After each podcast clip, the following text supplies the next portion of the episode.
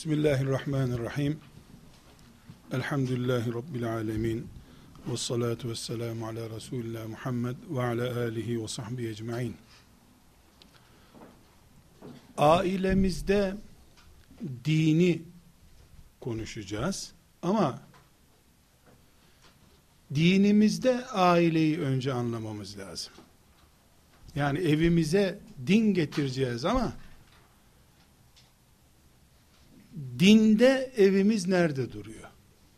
Önce bunu bilmemiz gerekiyor ki din bize ailenizin şurasında oturmak istiyorum ben dediğinde biz hazır dini beklemiş olalım. Şöyle bir örnekle e, planımı anlatmak istiyorum. Bir evde baba var, şu şöyle olsun diyor, konuşuyor. Bunun bir etki gücü var. Bir çocuk var, bu koltuk burada olsun diyor, onun bir gücü var. Bir de misafir var, bu burada uygun değil, kaldırın bunu diyor. Evin babası, çocuğu, misafiri, annesi, evin hangi gücünü taşıyor? Önce bunu bilmemiz lazım. Dinde aile nerede duruyor? Bunu tespit edeceğiz ki aileye din kuralı getirebilelim. İnşallah ne anlatacağım anlaşılmıştır. Hanımefendiler, bizim için iki şeyin biliniyor olması lazım. Birincisi aileden ne anlıyoruz biz?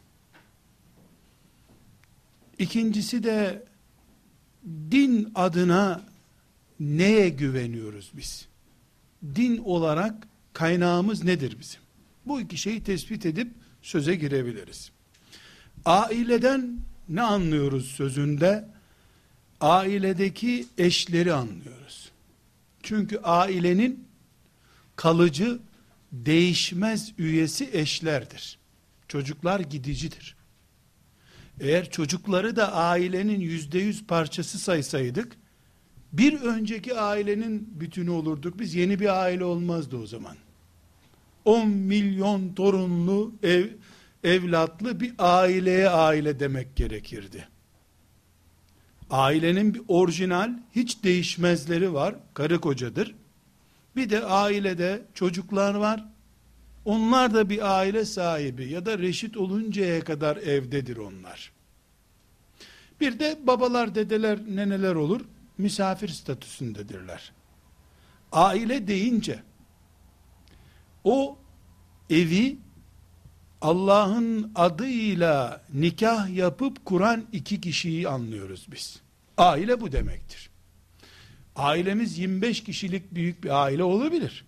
Ama orijinal gidemez parçası sadece Allah'ın adına nikahlanan Peygamber aleyhisselamın sünnetine göre nikahlanan erkekle kadındır aile. Çocuklar lüzumsuz mu? Hayır. Ailenin büyükleri, dedeler, neneler lüzumsuz mu? Hayır. Ama onlar da başka bir aile olabilecek kimliğe sahiptirler. Yani çocuk 25 yaşına geldiğinde o aileye misafir olarak gelecek. Kız olsun erkek olsun. Ailede geçici olarak duruyor. Baba, dede, nene yani karı kocanın dışındaki büyükler kendi evlerinde durma durumları olmadıkları için orada duruyorlar. Onlar evin misafirleri, ailenin misafirleri değildirler. Bu çok önemli kardeşler. Biraz sonra konuşacağımız şeylerin anlaşılması için bu önemli. Ailemiz 50 kişiden de olursa gidemez parçaları erkekle kadındır. Birbirleriyle nikahlı olan o iki kişi, o iki kişiye aile diyoruz biz. İki, ailemiz dinimizde nerede duruyor? Bunu öğrenelim de dinimizi ailemizin neresine getireceğiz? Bunu konuşalım dedik. O zaman biz din ne ediyoruz? Kardeşler din vahye diyoruz. Vahiy de Kur'an'dır, Resulullah sallallahu aleyhi ve sellemin hadisi şerifleridir. Onun dışında İmam-ı Azam da, İmam Şafii de din değildir. Dinin öğretmenleridirler. Allah onlardan razı olsun. Biz İmam-ı Azam'ın koyduğu bir dini yaşamıyoruz. İmam-ı Azam'ın öğrettiği bir dini yaşıyoruz. Biz Ebu Bekir radıyallahu anh'ın oluşturduğu bir dini yaşamıyoruz. Ebu Bekir'in bize taşıdığı bir dini yaşıyoruz. Çok fark var ikisi arasında.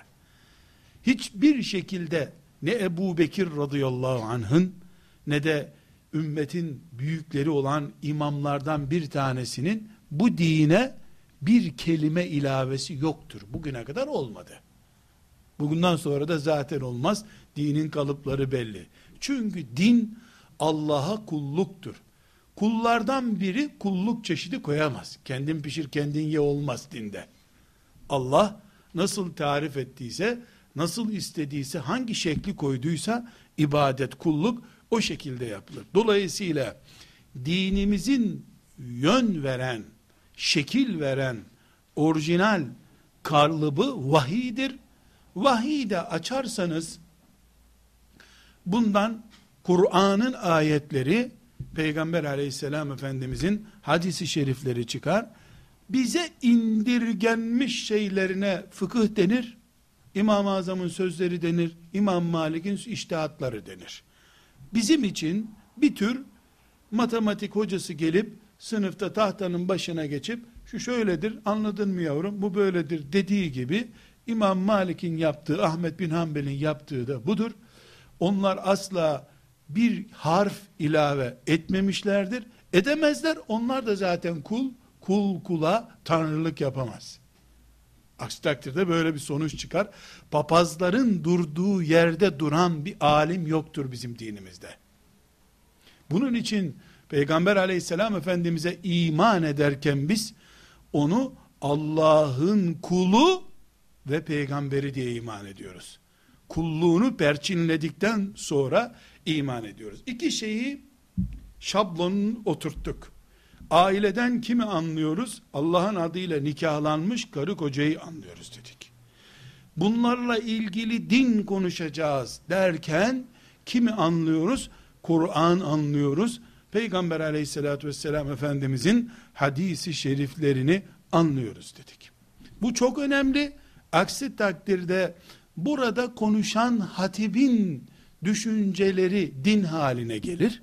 Burada konuşan hatip ya da ona cevap veren buradaki bir hanımefendi e, din konusunda kamuoyu oluşturmuşlar. Kendilerine göre bir kanaat oluşmuş da onun üzerinden Allah'a kulluk yapıyorlar gibi bir tür sapıklığı kendi elimizde oluşturmuş oluruz. Allah muhafaza buyursun. Şimdi konumuza geçebiliriz. Madem ki madem ki aile deyince biz aileden tamam kabul ettim, tamam kabul ettim diyen eşleri anlıyoruz. Bunu perçinledik önceden. Bu eşlerin Kur'an'da ve Peygamber aleyhisselam efendimizin hadisi şeriflerinde nereye oturduklarını görmek isteriz o zaman. Çünkü ne dedik? Ailemize din nasıl şekil veriyor? Din eğitimimiz nasıl olmalı? Bunu anlayabilmek için önce dinimiz aileyi nereye oturtuyor? Bunu görelim dedik. Bunun en canlı örneği de ne olabilir? Bizim için vahyin iki A, B şıklarından biri olan Kur'an veya sünnette bakarız Allah ve peygamberi karı kocayı nereye oturtuyorlar? Çocukları değil, kayınpederleri, kaynanaları değil, eltileri, görümceleri değil, baldızları değil, dayıları, amcaları değil. Onlar sıla rahim bağıyla bağlandığımız kimselerdir. Rahim bağı da Kur'ani bir değerdir ama aile değildir. Aile başka şeydir. Aile karıdır, kocadır ve onlardan doğan çocuklar tali konular olaraktır. Hanımefendiler, Kur'an'ın Fatiha suresi ilk suresidir. Sonra Bakara suresi gelir. Sonra Ali İmran suresi, sonra dördüncü sure olarak Nisa suresi gelir. Biz Nisa suresinin kadınlar suresi olduğunu çok rahatlıkla anlıyoruz. Kadınlarla ilgili hükümlerin yoğun olarak bulunduğu bir sure olduğu için Allah bu surenin Nisa suresi olarak anılmasını murat buyurmuş. Küçük bir dipnot hafızamızda bulunsun. Kur'an-ı Kerim'in mevcut elimizdeki diziliş şekli de Kur'an-ı Kerim'in surelerinin isimlendirilmesi de tevkifidir. Yani ne demek? Vahiy ile belirlenmiştir. Daha sonra ashab-ı kiramın kanaatiyle filan oluşmamıştır. Veya İmam-ı Azam bu sureye Nisa suresi diyelim dememiştir. Kur'an'ı muhafaza eden ilk nesil bu şekilde Resulullah'tan öğrendiler. Bu öğrendiklerini de Kur'an budur diye bir sonraki nesle aktardılar. Binaenaleyh Kur'an-ı Kerim'in sadece sureleri üzerinden, sure isimleri üzerinden aileyi tanımaya kalkacak olsak Kur'an-ı Kerim'in mesela 114 suresi 114 konuyu yansıtıyorsa dördüncü konu kadındır. Sadece surelerinden yola çıkarsak sure isimlerini baz alarak yola çıkarsak kaldı ki bu sure isimlerine gerek kalmadan Kur'an-ı Kerim'in ikinci suresi Bakara suresi kadını, erkeği ve aileyi anlatan ayetlerle doludur.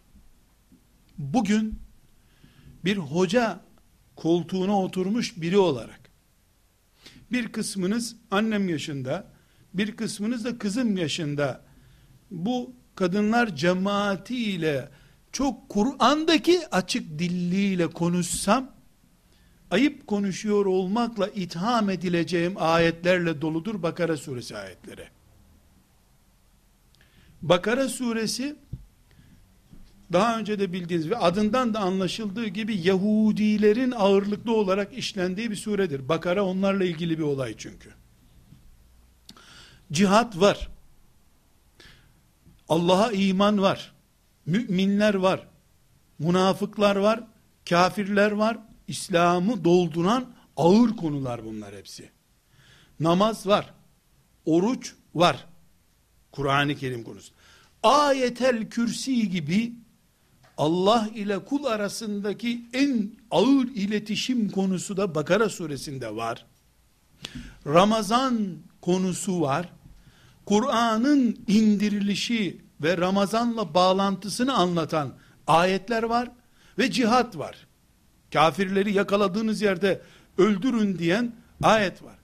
Allah arayışı içerisinde olan, dua hasretiyle yaşayan müminlere sorulan sorular, cevaplar var.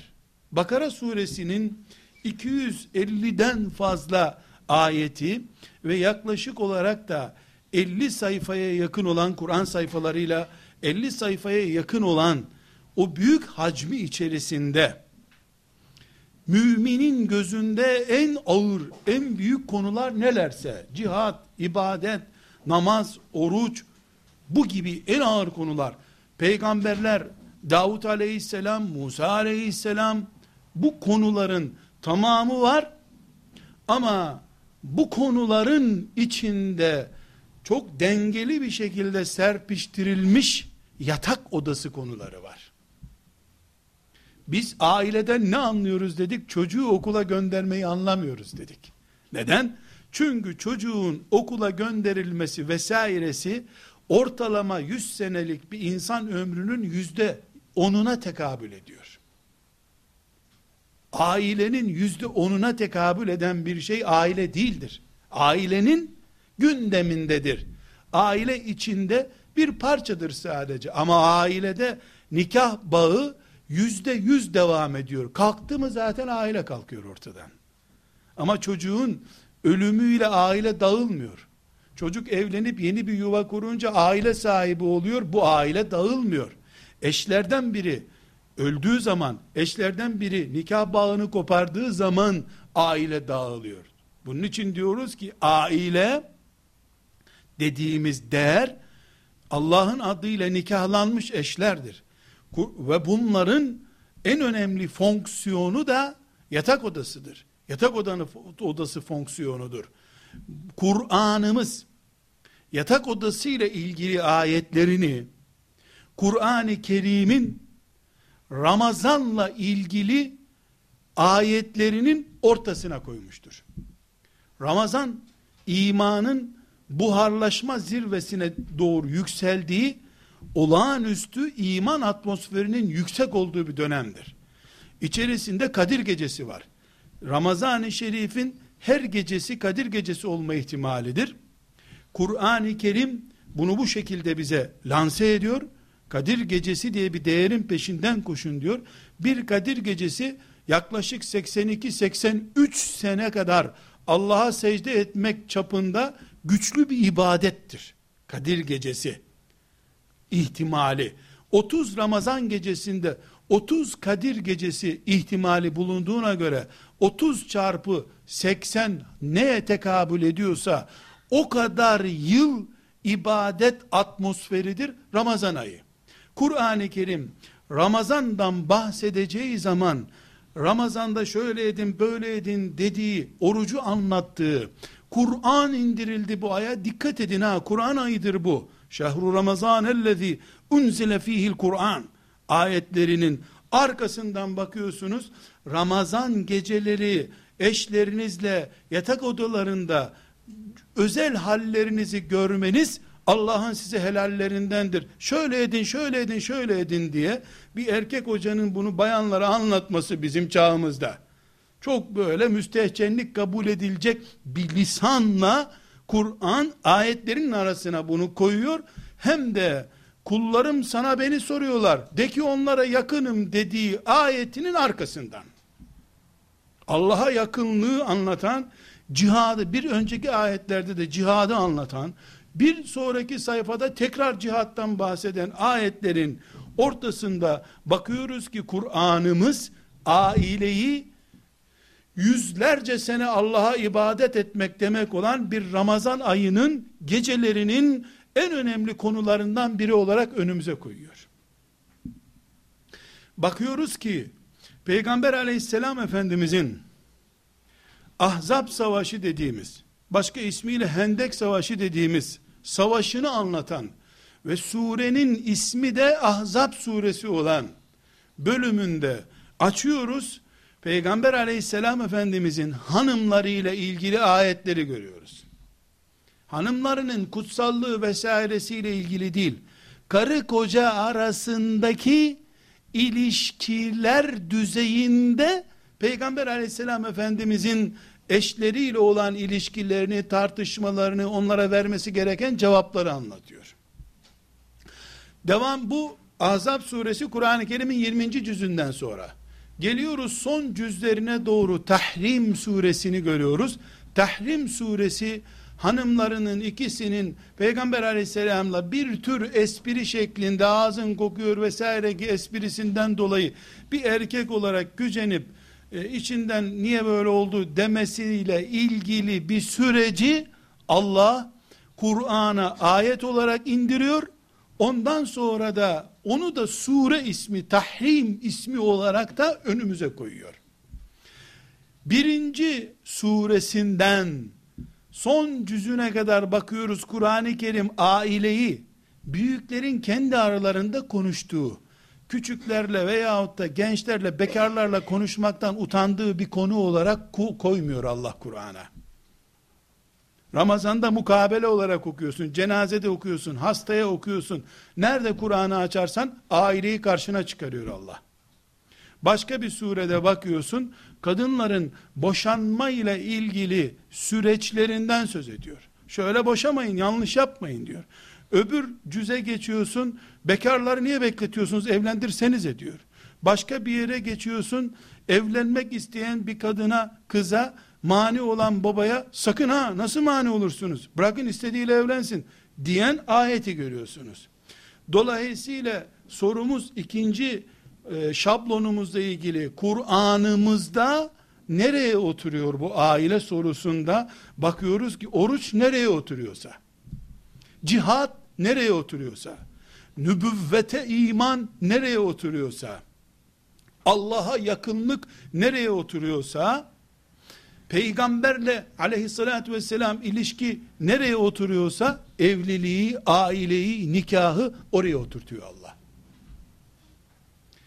Biz bu perspektiften baktığımız zaman Kur'an'a iman eden insanlar olarak ve hayat sistemini Kur'an'a göre ayarlamaya azmi olan insanlar olarak hiçbir zaman çıkıp aile konusunu, evlilik konusunu veya evlilikten sonraki süreci oluşturan konuları yani en basit yoluyla boşanma konusunu ki boşanmadan önceki süreçte de e, bahsedilecek çok şeyimiz var. Bu konuları işte örfle ilgili, yasalarla ilgili nasıl görebiliriz ki? Oruçla evlilik arasındaki tek fark var. Oruç Ramazan'da şu saatten şu saate kadardır. Limitli ve zamanlıdır. Evlilik limitsiz ve zamansızdır. Oruçla aynı statüdedir. Bunu biraz daha aşağı doğru çekip açma imkanım var. Bir Müslüman çıksa desek ben oruç tuttum. Çok mükemmel oruç tuttum. Yüzde elli Müslümanlığım garanti dese ne cevap verirsiniz? Ne yüzde ellisi ya? Beşte bir bari yüzde yirmi de edersiniz. Olsa olsa yüzde yirmi olur oruç. Gelin peygamber aleyhisselama Allah'ın adına açıklamalar yapan peygambere gelin. Saliha bir kadınla kim evlendiyse dininin yarısını kurtarmıştır. Yarısında da gayret etsin cennete girsin diyor. Hacca giden gelen bir Müslüman yüzde elli cennetli kim dese sapık mısın desin lan yüzde elli cennet nasıl garanti ediyorsun? Bütünü bir hac yaptın. Demek zorundayız. Oruç için geçerli. Cihad için geçerli bu söz. Nasıl sen dininin şu kadarını garanti ediyorsun ki hele bir beşini yap ondan sonra en azından dememiz gerekirken Peygamber aleyhisselam efendimiz saliha bir kadınla evlenmeyi dinin yarısını kurtarmak olarak görüyor. Yüzde ellisini bir saliha kadının oluşturduğu aile görüyor peygamberim aleyhissalatü vesselam. Yüzde ellisi diğer yüzde ellisine de ana baba hakkı sıla rahim namaz zekat cihat hac hayır yolculuk ne var ne biliyorsan Kur'an okumak ticaret yapmak ne biliyorsan gerisini de yüzde ellisine dolduruyor. Billahi yanlış yapmış değil peygamberim haşa. Neden çünkü haçtan vesaireye ne yapacaksa ümmeti Muhammed veya bireysel olarak müminler bunu ancak Allah'ın adına kurulmuş ailelerden yetişen nesille yapacaklardır. Kökü arızalı olan, üretiminde defolluk bulunan bir insan nesli Allah için cihad etmek, secde edip secdede Rabbi ile konuşma huşuu ve huzuruna gelme imkanını hiçbir zaman bulamaz.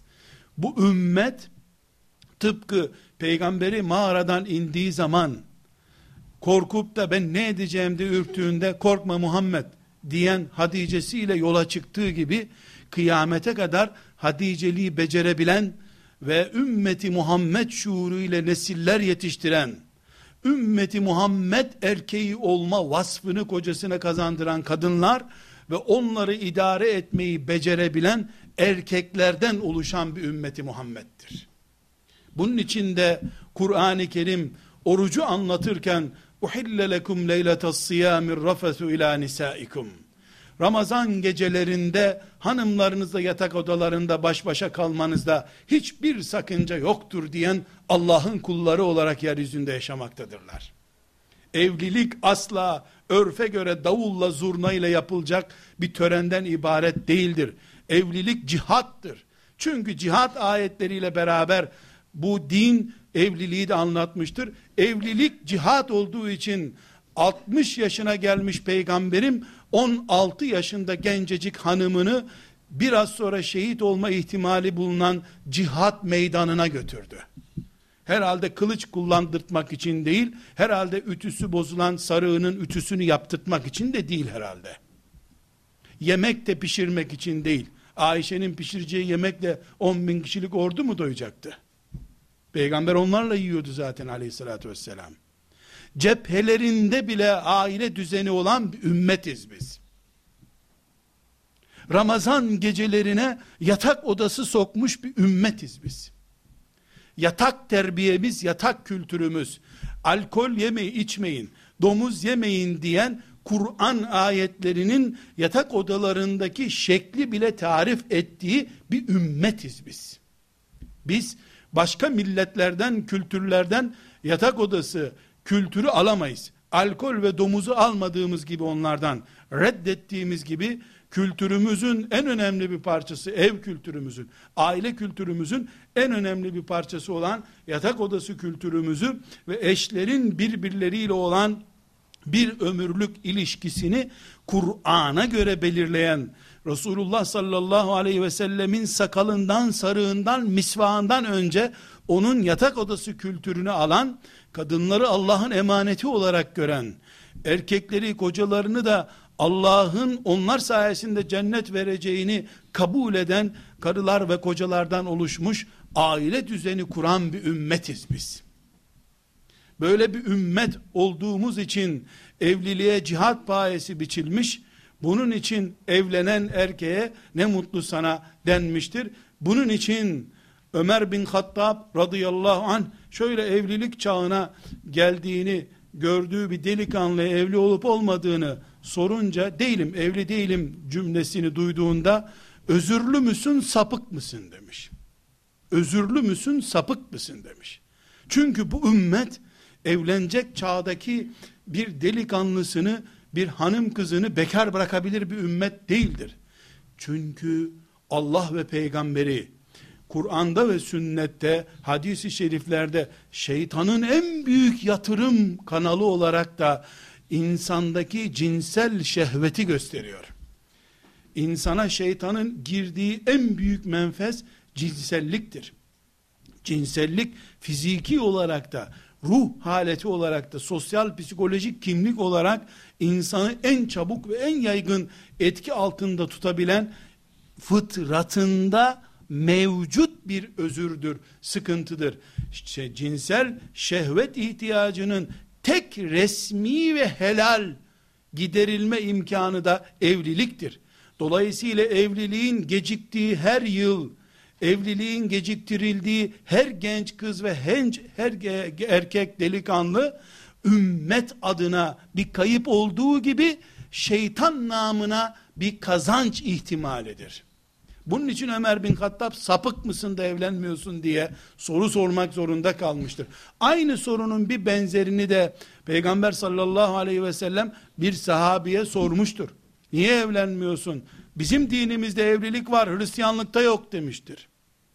Bu ümmet imanı ile ilgili, Kur'an'ı ile ilgili ve Kur'an'ın arasında ilk cüzünden son cüzüne kadar cihat ayetleri, namaz ayetlerinin içine serpiştirilmiş olan bir konuyu iş bulsun da, askerden dönsün de, şöyle olsun da diye erteleyebilir bir ümmet değildir.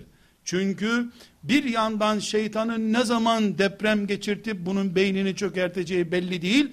Bir genç kaybedildikten sonra yapacak bir şey yok. İffetiyle Allah'a gitmesi gerekiyordu. İffeti zedelendikten sonra 20 defa evlense ne olacak? 80 defa evlense ne olacak? Özürlü bir defa. Bir kere özür. Bir göz çıktı ondan sonra gözlükle görsen ne olur? Dürbünle görsen ne olur? Bir bu. ikincisi benim peygamberim kendinden önceki 120 bin küsür peygamberle yarışmak istiyor. Evlenin, çoğalın, sizinle övüneyim ben diyor. Muhammed peygamberimdir diyenlerin sayısı artsın istiyor. Bu dolayısıyla bugün 20 yaşında evlenmeyen bir genç 25 yaşında evlendiğinde erkek olsun bayan olsun 5 yıl gecikmiş yani 20 yaşında farz düzeyine olmuş evlilik yapması farz noktasına gelmiş bir delikanlı veya hanımefendi evlenmediği zaman 25 yaşında evlenecekse 5 yıl ahlak namına bir kayıptır. Ne kadar ahlaklı delikanlı olursa olsun bir kayıptır ve bu kayıp bireyseldir. Ama bir kayıp daha var.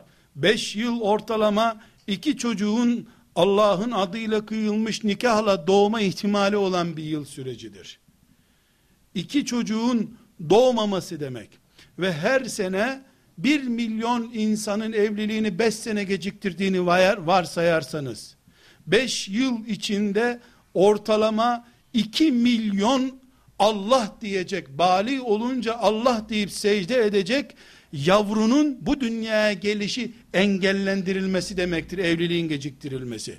Belki ahlak yani evlenmeyince şehvetten kaynaklanan sıkıntılar belki bireysel değerlendirilir. Ama ümmetimin kaybı var ortada. Bu ümmetin nüfuz için nüfusa ihtiyacı var. Bu bilinçli bir şekilde olmasa da şeytanın politikaları sayesinde geciktiriliyor.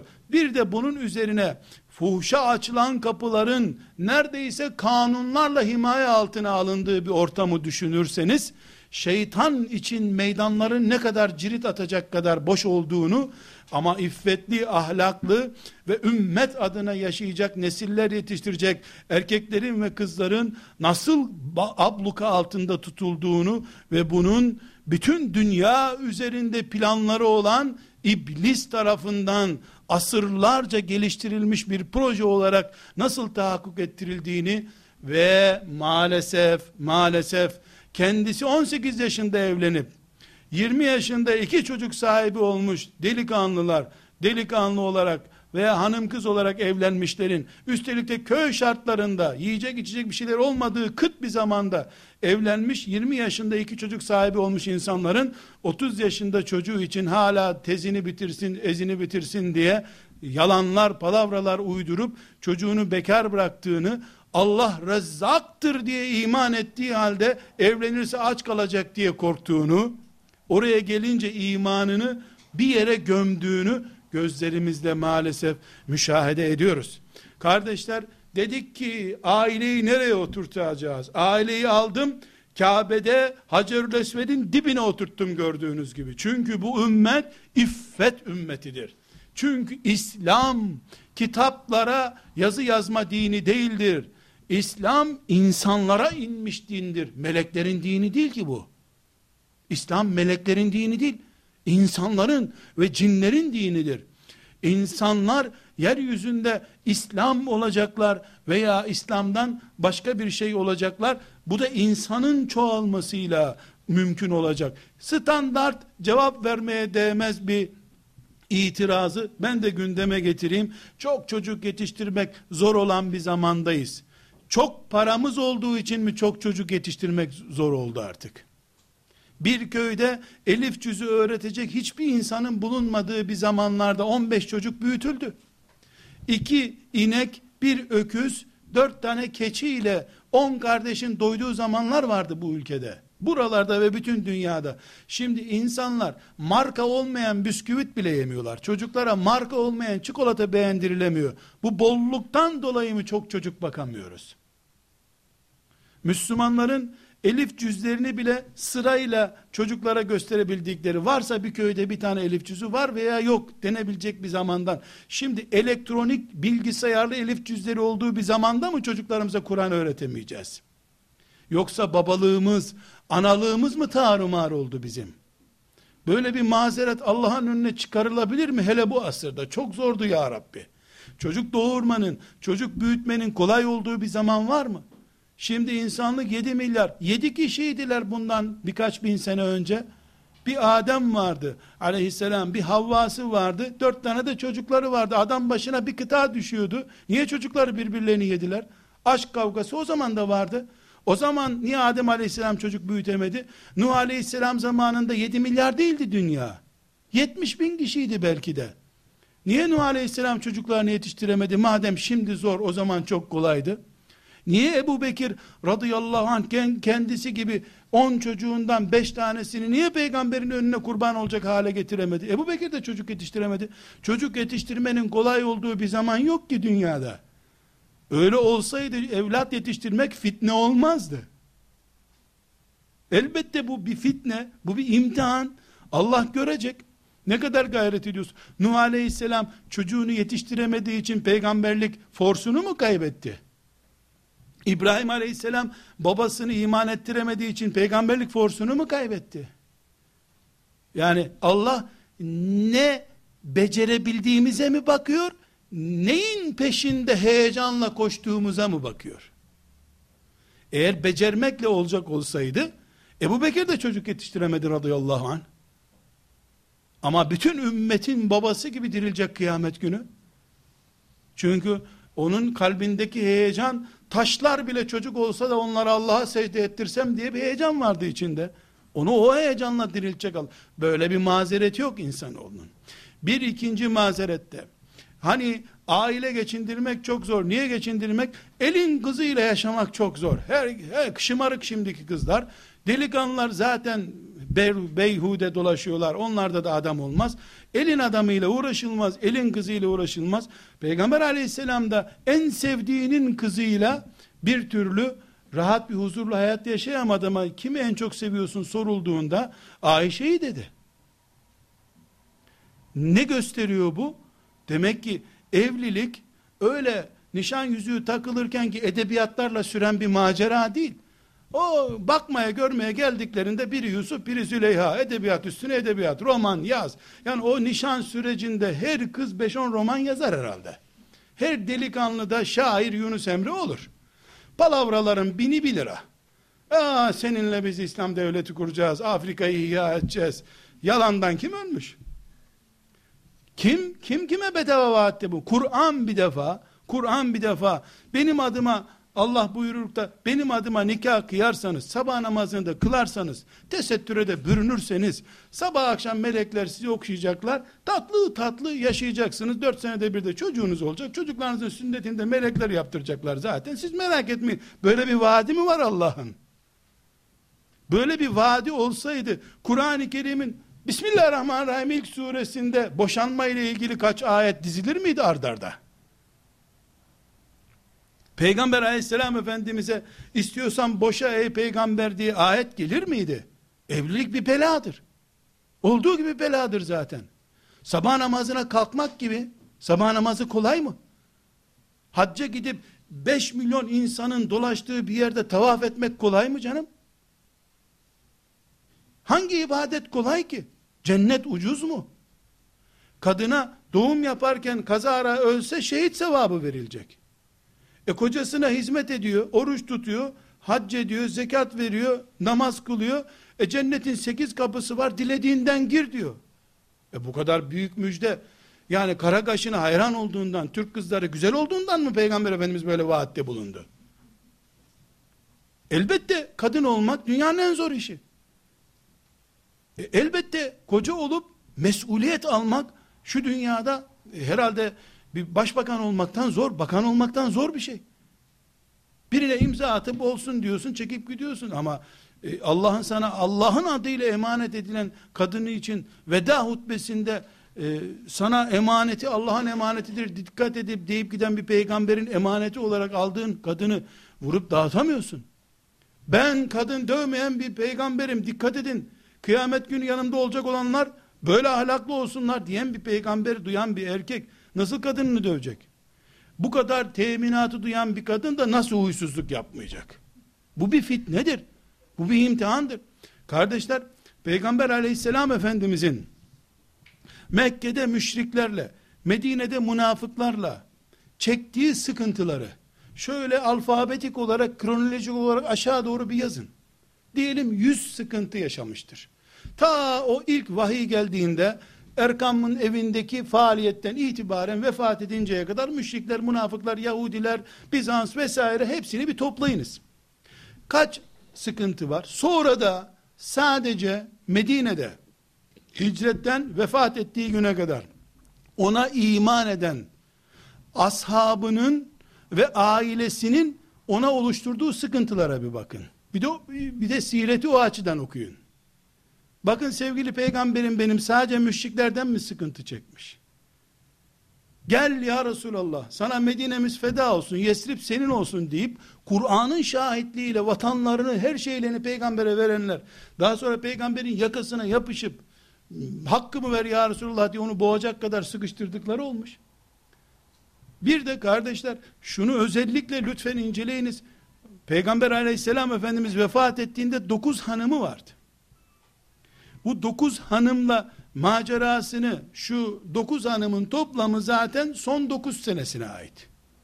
Gerisi ömrünün gerisi bildiğimiz gibi Hatice validemize geçti. Şu son dokuz senesinde bu hanımlarıyla yaşadığı hayata bir bakınız. Ne sıkıntılar çekmiş. Yani müşrikler onu sıkıştırdığı için, eziyet ettikleri için, münafıklar taciz ettiği için mescide sığındığı olmuş mu Efendimizin? Yok. Ama hanımları bunalttığı için mescide kaçtığı olmuş. E Kur'an'dan Tahrim suresinden görüyorum. Yani müşrikler bunalttılar. 50 güne yakın bir zaman Hendek Savaşı'nda açlık, midelerine taş bağlayacak sürece geldiler. Aynı olayı anlatan surede ne kadar bunalmış ki hanımlarından istiyorsan peygamber boşayım siz de şu kadınlara diyor. Yani ortada Medine'yi kuşatmış kafirlerin ablukası var. Surenin içinde bu kadınları boşa kurtul diyecek, diyeceğimiz anlamda ayetler var. Bütün buna rağmen bacılar, hanım ablalar, şimdi zihinlerinizi bir yerde stop ettirin. Ama şu gerçeğe bakın, bütün bunları yapan ya Hafsa'ydı, ya Safiye'siydi, ya Sevdesiydi ya da Ayşe'siydi. Büyük ihtimalle Ayşe'siydi. Çünkü en çok onu seviyordu. O da sevildiğini biliyordu. Gençliğini, güzelliğini kullanmayı da biliyordu. Her kadın gibi. Her kadın gibi biliyordu. Şimdi her düşünce yeteneğimiz dursun. Üç dakikalığına şu vakıayı düşünelim. Sonra sorumuza cevap verelim. İslam'da aile nereye oturuyor? Şimdi bu soruya cevap buluyoruz. Aile nereye oturuyor? Ailede din hükümleri nasıl olacak çok önemli değil. 10 sayfalık yazıyla bunlar özetlenebilir. Dinimizde nereye oturuyor aile? Primi ne kadar bunun? Şimdi bakınız. 124 bin peygamber göndermiş Allah. Bu 124 bin peygamberin sonuncusu. Hepsinin sonuncusu. Son peygamber olarak Muhammed aleyhissalatu vesselam gelmiş. 23 yıl peygamberlik yapmış. 23 yıl ondan bir dakika ayrılmayan Ebu Bekir yanında. Diğer dostları Ali'si yanında. Ve vefat edeceğini, Refiki Ala'ya çıkacağını anlayınca, o 23 yıllık vefa abidesi olan dostu Ebu Bekir'e, amcasının oğlu ve kucağında büyüyen Ali'ye ne dedi? Dışarı çıkar mısınız dedi. Beni Ayşe ile bırakın dedi. Ecelim geldi cami imamını çağırın Yasin okusun bana başka bir şey. Refiki alaya yükselecek. Bir anda dualar ediyor. Rabbim Refiki ala senin makamını al beni diyor. Ebu Bekir'e de dışarı çık diyor. Ayşe'si yanında otur yanıma diyor. Başımı dizine koy okşa beni diyor. İslam'da yatak odası nereye oturuyor onu anlatıyorum. Ve sonra diyor ki Ayşe ölüm çok acı ama seninle cennette eş olacağım ya bu acıyı hafifletiyor bu diyor. Bu Ayşe 8 sene kadar hanımı oldu. Bu 8 yıllık zaman sürecinde fena eziyetler de etmedi. Radıyallahu anha. Sırf ifk olayını alsak onun yüzünden başına gelen sıkıntı günlerce matem havası gibi bir havada olmasına neden oldu. Evet orada o suçlu değildi. Ama eşi yüzünden o hale geldi. Ayşe'nin başını açtığı aileleri de var. Ama aile hayatı bütün bu meşakkatlere katlanabilenlerin cennetle müjdeleneceği bir nimettir. Aileyi öyle nişanlılık döneminde işte annesi geldi damadın ben gelin melin almıyorum canım. Üç çocuğum var bir tane daha alıyorum dört çocuğum olacak. Bunlar dört çocuk bak kimse inanmasın bu yalana. Kaynana oğlu kaynanadır o. Öyle şey olur mu? Ben de zaten hafız sizin çocuğunuz onun için Allah için yuva kurmaya buna da inanma. Bu da doğru değil. Sen kadınsın. O koca, o kaynana, o kaynata bitti. Düzen böyle. Bu Allah gülü gül yaratmış, dibindeki dikeni de diken yaratmış. Yok yok bundan sonra dikenler batmıyor insanoğluna. Yeni dikenler öyle değil. Okşuyor insana. Denemez. Tabiata aykırı bu. Dikensiz gülün değeri yok. Hayatın gerçeği bunlar. Ama mümin kimdir? Muhammedur Resulullah diye iman eden mümin şu Ayşe'sinin dizinin üstünde başı okşanarak ölmek isteyen peygamberin ümmetidir mümin. Mümin budur. Erkeği de budur, kadını da budur. Mümin Kur'an'a iman eder. Ee, biz Kur'an'a iman ettik. Kur'an bizim ne kitabımız? Hayat kitabımız. Camide hayatımız var. Tamam. Kur'an orada kitabımız. E, ticarette hayatımız var. Orada da kitabımız. Evde evde neye göre yaşayacağız? Dizi filme göre mi yaşayacağız? Elbette evde de hayatımız var. O evdeki hayatımızda Kur'an'a göre üstelik de hayatımızın çok büyük bölümü kadın için yüzde 90 bölümü erkek için en az yüzde 60 bölümü evde geçiyor. Evde eğer Kur'an bizi kendi rengiyle boyamayacaksa nerede Kur'an bizim kitabımız olacak? Kur'an bize sorunsuz evler vaat etmedi. Ay hele bir siz besmele ile evlenin bir de düğünde aşır okuttunuz mu? Aman Allah'ım sen uhu. Bir de dua yaparken ya Rabbi Adem'le Havva'nın arasındaki muhabbeti bunlara ver. Adem'le Havva'nın arasındaki dertleri bilmiyor musun? Bu dua senin aleyhine bir defa. Adem'le Havva bin sene sürgün yaşayacak sıkıntı nedeni oldu evlilikleri. Ne dua ettiğinde Adem'le Havva'nın arasındaki Fatıma ile Ali'nin arasındaki muhabbeti var. İyi. Ali'yi hatırlıyor musun sen? Geldi Peygamber aleyhisselam mescitte yüzü koyun yatmış sanki böyle birisi onu güreşte yenmiş gibi. Ne oldu Ali demiş. Ne oldu? Meğer Fatma evden kovmuş. He, Ali ile Fatma'nın sevgisi al işte Ali ile Fatma'nın sevgisi. Ali ile Fatıma radıyallahu anhuma elim gülüm peygamber damadı, peygamber kızı, biri birinin üstüne dokunurken izin alıyor, öbürü öbürüne selam verirken bile öyle bir hayat yaşamadılar ki. Onu cennette yaşamak üzere yaşadılar. O hasretlerini bağırlarına gömüp cennette inşallah karşılıklı oturup muhabbetler edeceğiz. Burası sıkıntı dünyasıdır.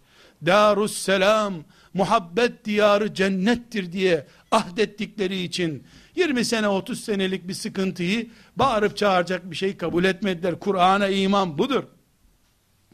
İşte Ayşe ile peygamber arasındaki sevgiyi de bunlara ver. Tamam verdi sevgiyi bak Ayşe ne yapıyor seni şimdi evde. Gerçekçi olmak lazım. Kur'an bütün Kur'an bizi yüzde yüz gerçekler üzerinden eğitir. Hayal yoktur Kur'an'da. Vaka böyle. Bunun için kitabımız وَلَا تَنْسَوُ الْفَضْلَ بَيْنَكُمْ Öyle eşler birbirinize küstüğünüz zaman o ilk günlerdeki lezzetli günleri de unutmayın ha diye ikaz ediyor. Tamam şimdi kabadayılık yapıyor. Şimdi cadalozluk yapıyor. Tamam ilk zaman böyle değildi ama. İlk zaman güzeldi. Demek ki eskimiş. Yıkamaya ağlamaya götürürsün. Temizletirsin olur biter. Halıyı da yıkadın mı yeni gibi oluyor. Bunu da yıkarsın bir şeyler et. Umre'ye götür yıka. Şuraya götür bir şey yap. Ama ilk günleri unutmayın. Gerçekçi olun istiyor Allahu Teala. Kardeşler bir soruya cevap bulmaya çalıştım. Beni buraya davet ettiniz. Ailemizde din eğitimi dediniz. Bence gelin aile dinimizin neresinde duruyor onu anlayalım. Gerisini siz ilmihal kitaplarından çözersiniz demek istedim size. Özet olarak şunu anlattım. Ailemiz bir kere ana çekirdek olarak kim adını Allah adına peygamberin sünnetine göre kim kimle nikahlandıysa aile odur. Gerisi geçicidir ailede. Dolayısıyla bütün bu sözler çocuğun yaramazlığıyla, çocukların sayısıyla ilgili değildir. Aile değil onlar. Ailenin ürünü onlar. veya ailenin aslıdırlar. Bu birinci gerçek. İkinci gerçek, aile her ne kadar helal, mubah, keyfine göre uzun boylu istiyorsun, şişman istiyorsun, nasıl istiyorsan onu seçerek yapman gereken mubah bir iş ise de kaldı ki farz olma durumu da haydi hay var. Her zaman mübah değil bazen de farzdır.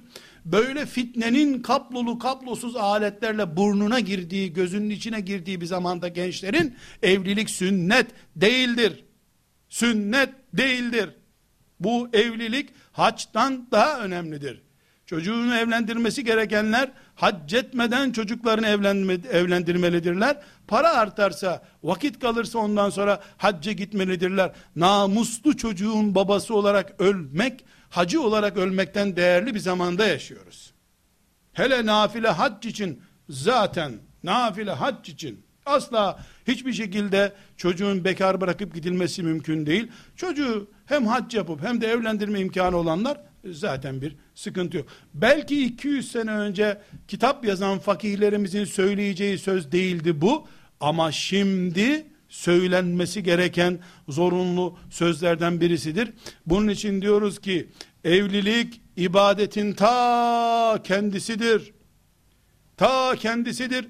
Caminin çeşmesini yaptıran da sadaka diye anılıyor. Hanımı ile sevişip yatak odasını kullanana da sadaka diyen peygamberim var benim. Sadaka diyen peygamberim var. Hanımla tebessüm etmesi halinde birbirlerine gülücük dağıtmalarına sevap yazan Allah'ım var benim. Evlilik cihattır, ibadettir. Namazın anlatıldığı, orucun anlatıldığı, haccın anlatıldığı Kur'an'ın konularındandır. İnsanlar bunu başka yere çeksin veya çekmesin, biz böyle iman ettik. İmanımız budur. Bu imanımızda yaşamak istiyoruz. Bu imanımızla ölmek istiyoruz. Allah zor zamanda, fitne zamanında evliliğin hakkını vermeyi, bir cihat kıvamında evliliğe muvaffak olmayı hepimize nasip etsin. Allah'a emanet olun. Selamun Aleyküm.